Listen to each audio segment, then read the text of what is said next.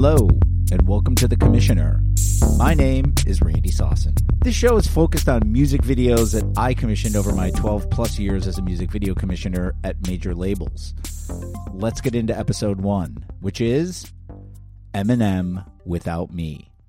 Eminem Without Me was the first single from the Eminem show, which was Eminem's fourth release in total. I believe he had Infinite on his own label or whatever independent label, then the Slim Shady EP, the Marshall Mathers LP, and then Without Me was the first single from the Eminem show, which uh, was released in May of 2002. I had worked peripherally on Stan as when I had started at the label there was a number of other people that worked on it, so it was kind of a mishmash. I like to say it was my first one I commissioned because ultimately I was responsible budgetarily, but there was a lot of work that had gone into it, and I can't, as a commissioner, take take credit for that. I did do Purple Pills and fight music with D12, which is where I started my relationship with the whole group, Marshall and the D12 guys, and Paul Rosenberg and Marc Labelle and everybody within. So for this record, it was I knew I was going to be, you know, have the ability to really do what I do. And um, I remember in the beginning, the um, we had a they called us upstairs to the third floor conference room at Interscope, and it was mostly department heads, um, music video, radio promotion, A and R, marketing, p- publicity, um, international. Um, I don't know, you know, there was, and it was it was amazing, like very exciting. So Paul Rosenberg and Jimmy walk in the room. They tell everyone that they have the new Eminem record, and they're going to play us some music. So they played us. Um, as I remember, they played "Cleaning Up My Closet," "Sing for the Moment," "Business," "Without Me," and "Superman." And um, you know, they they ask your opinion and everything. I thought the first single should have been "Business" because it just felt like Dre was on it and you know, it just uh, you know felt like the to me felt like the coolest song in the world. I I don't think it ever got released as a single, but it's still a great song. Um, but I'm not a single picker, and I never claimed to be a single picker. I make videos, so ultimately, I was told that we were going with um, without me. So I got the song, listened to it a bunch of times, and um, could never get business set me on the Batman and Robin thing. You know, like where he's oh, you know Marshall says something to Dre about you know holy whack rappers bet you know. And so that was in my mind. But but the without me song also references the Batman and Robin thing. So um I immediately in my mind obviously wanted to have Dre and M as Batman and Robin. That was my thought you know.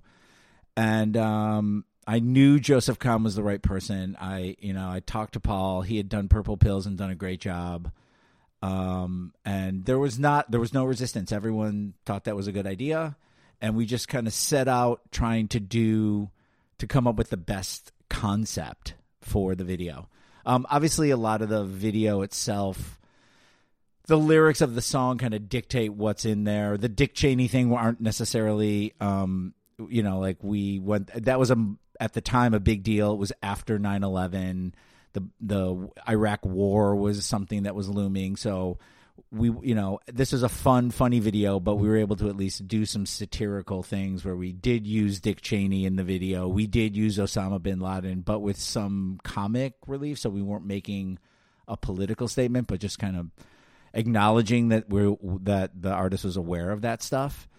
Um and uh so Joseph Kahn and I came up with a bunch of ideas. I really want because of Batman and Robin. I grew up, you know, uh, watching Batman and Robin, and uh, the early version, the Adam West, Burt Ward version. So I, you know, hundred percent knew that I wanted to have them climbing up the wall. Um, which ultimately in the video you'll notice it's just Marshall climbing up the wall because Dre doesn't do that stuff. You know, like not that he wouldn't climb up the wall, just like he was like, "I'm Dre." Like I would take the stair. You know, there was even part of the joke like I wouldn't climb up. I'd take the stairs, you know. So I was like, yeah, you're right. And but Marshall will take it and we'll make it a joke, you know. Um, so which we did is if you watch the video, which I thought was kind of fun. Um, this was a little different time than than today's world. A video was a big deal for everybody, but not everyone could see the videos.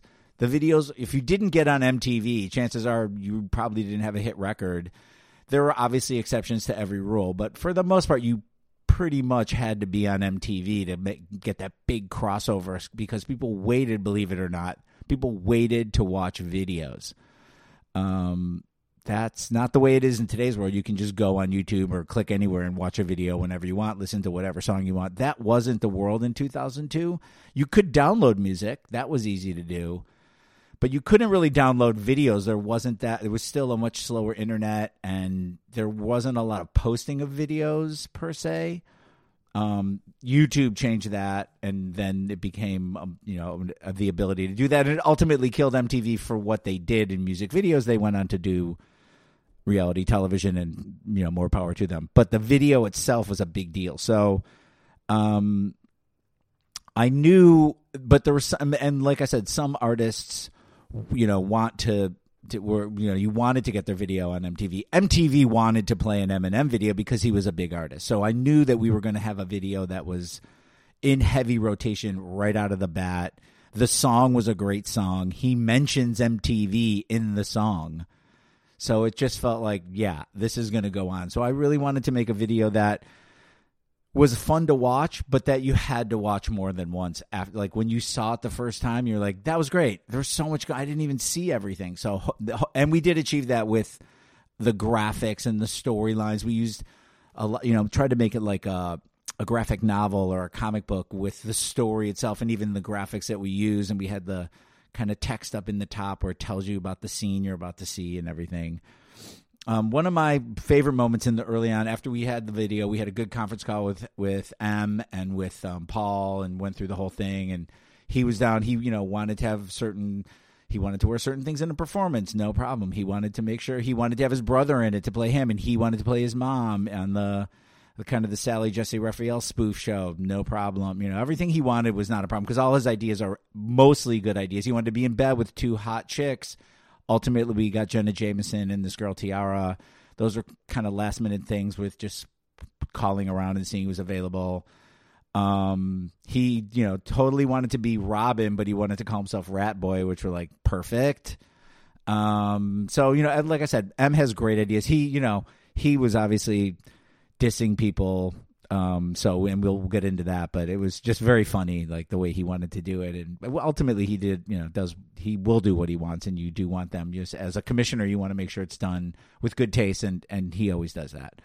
Um, but I do remember after we had you know M and Paul and everyone sign off on it, we had to go to Dre because it was Aftermath actually who is the co-label, and he you know had to sign off on it. So Joseph and I went to Record One, which is a studio uh, in Sherman Oaks on Ventura Boulevard. We parked in the back, got through security, and we had to show him the the storyboards for the video. You know, we're going through this, and we're going to do this, and we're going to do that, and then you and Dre, and you know, and Dre was like he thought everything was cool. He's like, "What's this Batman and Robin shit? Like, I'm not gonna dress up like Batman. That's ridiculous." And I was like, "No, no, no, no, no, no. You're Dr. Dre. Like, you don't have to dress up like Batman." He's like, "Well, what am I gonna wear?" I was like, "I don't know, like a black leather jacket and a black shirt with glasses and you know, like you're Dre. Like you totally." And he looked at me like, "Yeah, that's cool. Okay." I get it. I'm like, yeah, you're Dr. Dre. He's Rat Boy. You'll come across as Batman and Robin, but obviously, and this is even before the Dark Knight and all that stuff. I'm like, you're cooler than Batman. And he was like, yeah, shut up, Randy. Fuck you, you know. But I was honestly feeling like it would be stupid if he dressed up like Batman because that's not who he is. He's Dr. Dre, and he holds this coveted spot in the music business as Dr. Dre, and it was always going to be Dr. Dre and Rat Boy, you know. Um, so that was once we got through that, it was all good, and um, we were good to go.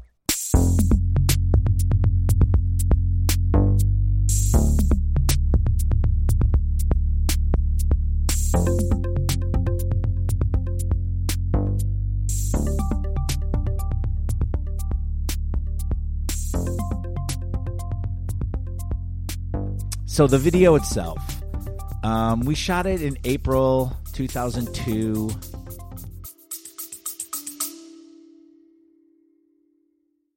Is real music dying? What even is real music, and who are we to judge that? Well, my father is a lifelong musician, and together we've been making music for over a decade. In our new podcast, we dare to ask the urgent, the weird, and the deep questions, and we have a lot of wild stories to tell. No matter what genres you enjoy, whether you're a musician, a producer, or a listener, we invite you to discover unconventional perspectives on music. So tune in and go follow Mad Makings of Music wherever you listen to podcasts.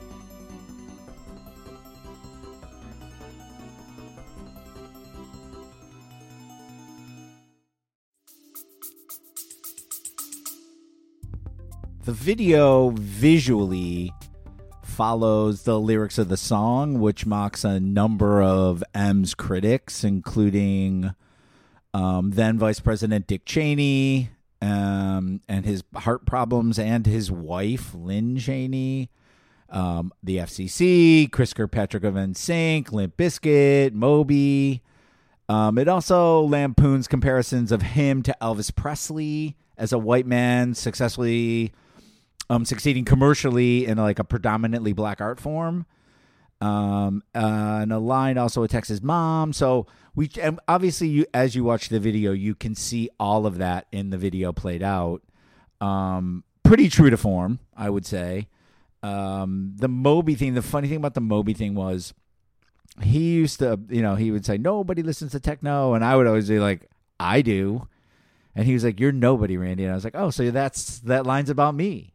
But it was just funny because even in 2002, I loved. If you know anything about me, you know how much I love dance music, in particular deep house and techno. Um, but I um uh loved it back then, and it was just a funny, you know, like. But it was before the EDM movement had exploded in 2008 to 2000 whatever before Skrillex before Diplo before Tiesto and Hardwell. Even though Tiesto was out he was a trance artist and he was kind of underground. Um he was bigger obviously in Europe than he was in America. But either way it was funny to just have a whole thing. But um he uh he it was just a to me it was like always a funny line and you know like the way he portrayed it with like Moby sitting in a suit doing yoga with a keyboard. Like, yeah, that's not really how they do dance. He's like, but okay, that's fine. You know, like you guys, you do you. Um, the one, the the main performance per, of the video was Marshall on a green screen in a gray tracksuit, um, and he did a he's a very particular you know like most good artists they do a take and then want to look at it back. So he you know we did a number of takes with him on the green screen until he was happy with his performance. And if you'll notice he has a hat on right? Like a, he has a do-rag under the hat and then a wool hat over it.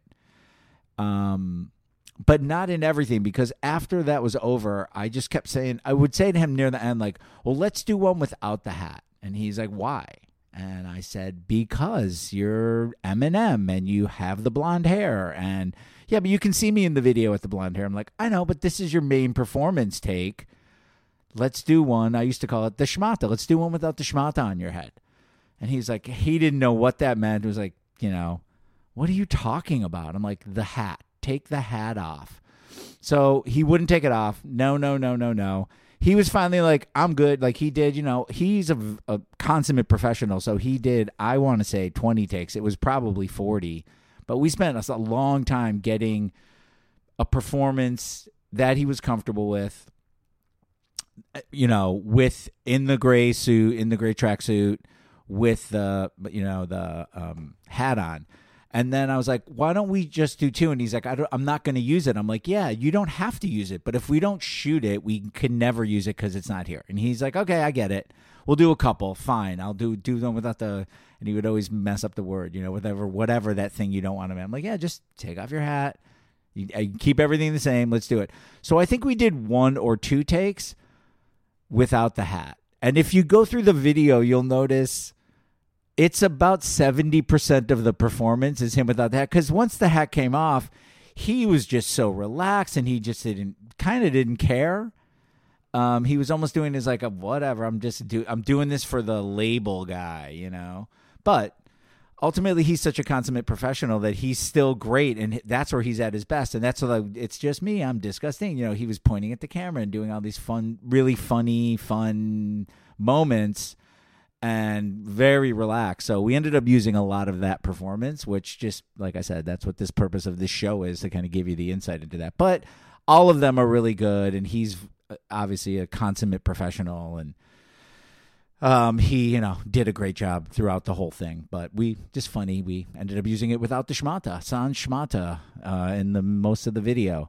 Um, the other thing, the real world, which now doesn't seem relevant at all, was a very big show at the time, and getting Puck and those guys, on, uh, girls on the show, and having M be a character in the show, which was on MTV, um, which was kind of the original reality show here in America was kind of a big deal. It doesn't really um, play up the uh, play as well over time. When I watched it, I was like, oh yeah, the real world. That's right. Yeah, you know now it's like 16 and pregnant and uh, Teen Mom and Jersey Shore and when you know the Hills and Laguna Beach, all the shows that MTV's known for. But this before that, they were known for the real world, and it was a very big deal.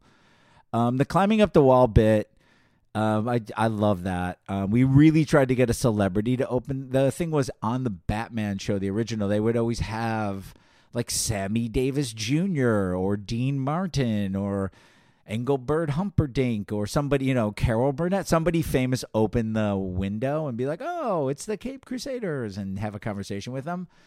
Um, we couldn't find a celebrity, so we ended up using Joe Provenzano, who was the first AC for Chris Probst, who was the DP on the shoot. Joe Pro, in his own right, is a DP now, but back in the day he was. So he's actually makes a second. That's his second appearance in the video. He's the first one on the Guess Who's Back. The first time you see it, he's got the suit and tie, and then it goes to like a priest and a rabbi and a thing and a sumo wrestler and a cactus and a bunny and a couple people make make double double appearances. The bunny kicks Moby at, at he's in the beginning and then kicks Moby. Um, Obi Trice is in the beginning, and then also throws down Moby. Um, I actually make a cameo in the video. Right at the beginning of the video, and you see the hand, okay, in five, or I walk across the control room, and then I'm the person that like does the the clipboard towards the guy who rolls camera, and it, right before it says Obi Trice, real name, no gimmicks. Um, which was funny because when Joseph conceptualized the song. For some reason, he didn't have that part in there. He thought that was just like a part of the the CD, not the actual video. So he didn't plan to do that.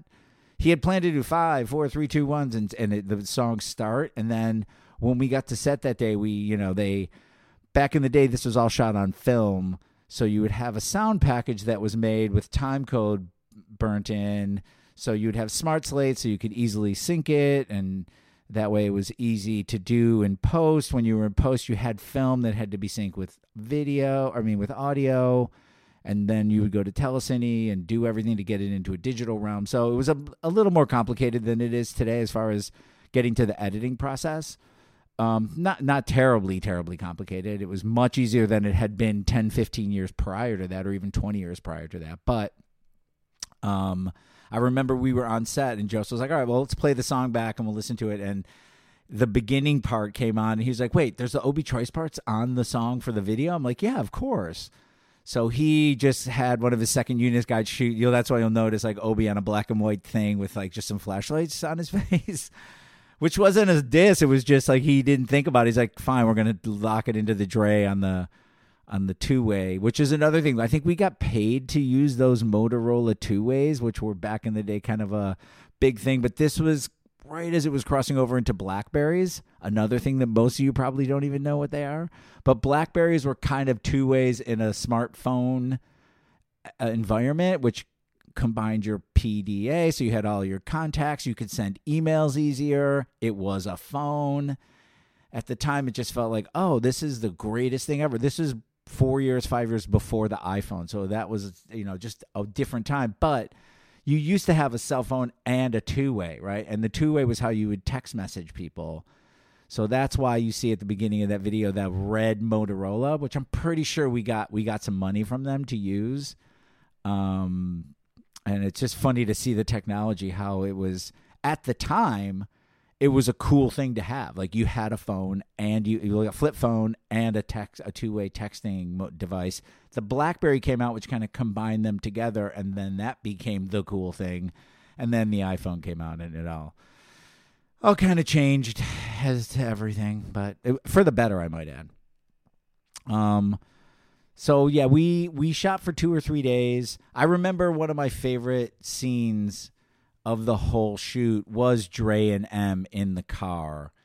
Um, and I thought for sure, after just watching the chemistry between the two of them on screen, I was convinced that someone in Hollywood would be like, okay, we need to make a Trading Places or a buddy movie or some sort of movie with the two of them. Because at the time, M had just finished um, filming Eight Mile. He hadn't that movie hadn't come out, but after Eight Mile came out, which was you know he played the I'll get into it in other episodes when we were shooting cleaning out my closet he played me lose yourself which was one of those moments of just incredible like wow well that's your best song you've ever done and this is a guy who's made a ton of great songs so but um I, you know, I just was surprised that that that never translated because I thought for sure that was a buddy movie waiting to happen. There was just such great chemistry, and you can really see it in the car. The two of them just there was no real like direction or anything. It was just like and roll tape and just let them do their thing, which is just so so fun to watch. Um, uh, we, as I remember, editing the video was really simple. I remember sending it to everybody. Um, we had a pretty short you know, like we're comments saying there was a couple shots that Marshall didn't like of this and did, you know, performance that we put in a lot more. He liked obviously once he saw it, he liked the performance without the hat, so we ended up putting in more of that. Which I never said I told you so. That is not the way to go about it. But it was like great. No, it looks it looks fantastic. I, I don't think I even reminded him of the fact that we had an issue with performance, you know, with hat or no hat. Um, but uh, I just remember the post was a kind of a big deal because there was a lot of green screen, and that was a little bit more challenging back in the day. And then all the graphics had to go on. So there was a lot of hand holding that um, we had to do Joseph and I just to be like it's it's here's a like we would have to do a piece and then send it off like this is what it's going to look like this is what the piece is this is the you know and so um you know the the the final final video got finished there was a whole kerfuffle, as I remember, with the record getting leaked early. And so I remember promotion being like, I need to send this video in now. And it's like, oh, it's not really ready, you know? And so we did, we sent in a, I would say 85%, 90 rough cut, but that last 10% was, you know, all the cool graphics and all the things that went on there. And, and there was just such a tumult and thing about the record getting out and they had to release it early and it had to come out on a thursday instead of a friday. So it was the first week was split total. None of the stuff that i dealt with i just made music videos. I don't do sales. I don't do i ultimately do marketing with visuals but that wasn't really my you know where my rubber met the road. It was me making the best possible video for the most important single at that time. And I do remember when the video finally got on MTV that first time I was in my office and it was like, and now the world premiere of MTV of Eminem's without me, you know, and they played the video and we all watched it and it was just like, oh my God, it looks so good. And then Paul Rosenberg, the manager, called me and he was like, yo, sausage.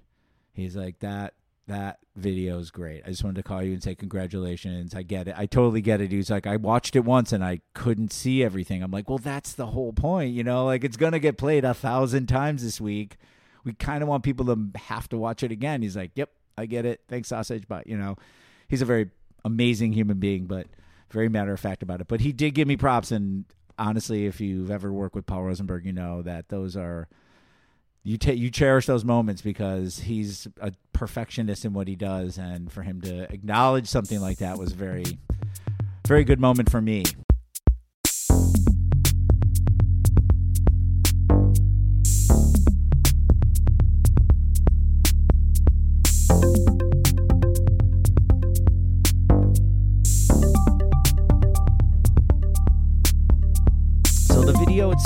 Obviously was added heavy rotation in MTV. Um, it was uh, went on to be nominated for six MTV Music Video Awards. They were Best Male Video, which it won, Best Rap Video, which it won, Best Direction, which it won for Joseph Kahn, and Video of the Year, which was my second Video of the Year. Um, the first one being Lady Marmalade with uh, Christina Aguilera, Pink, Mya, Lil Kim, and Missy Elliott. That's a separate episode that you'll have to tune in for. Um, the two that it didn't win was Best Editing and the Viewers' Choice Awards, which you know you can't win them all. I guess that literally is a as you listen to that, that is the, me reading them off. We didn't win them all. I guess you could win them all, but in this instance, we didn't win them all. We won four of six, which is sixty-six percent, which is pretty good, six sixty. It also went on to um, win the Grammy for best music video in the 2003 Grammy Awards, which I recently saw Joseph Kahn, who agreed to be on one of these podcasts sometime in the future. Um, and he said, "Oh, he started me in the business," and I was like, ah, "I didn't start you," but he's like, "Well, you got me my first Grammy," and I was like, "I did do that," you know. So that that was that. Who won the Grammy? Um, it was obviously a big moment for M, um, a big moment for music video, and a big moment for me.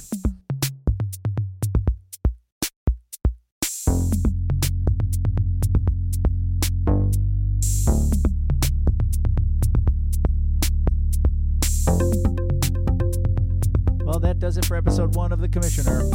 My name is Randy Sosin. I appreciate you listening. They'll be coming out weekly on your favorite formats for podcasts.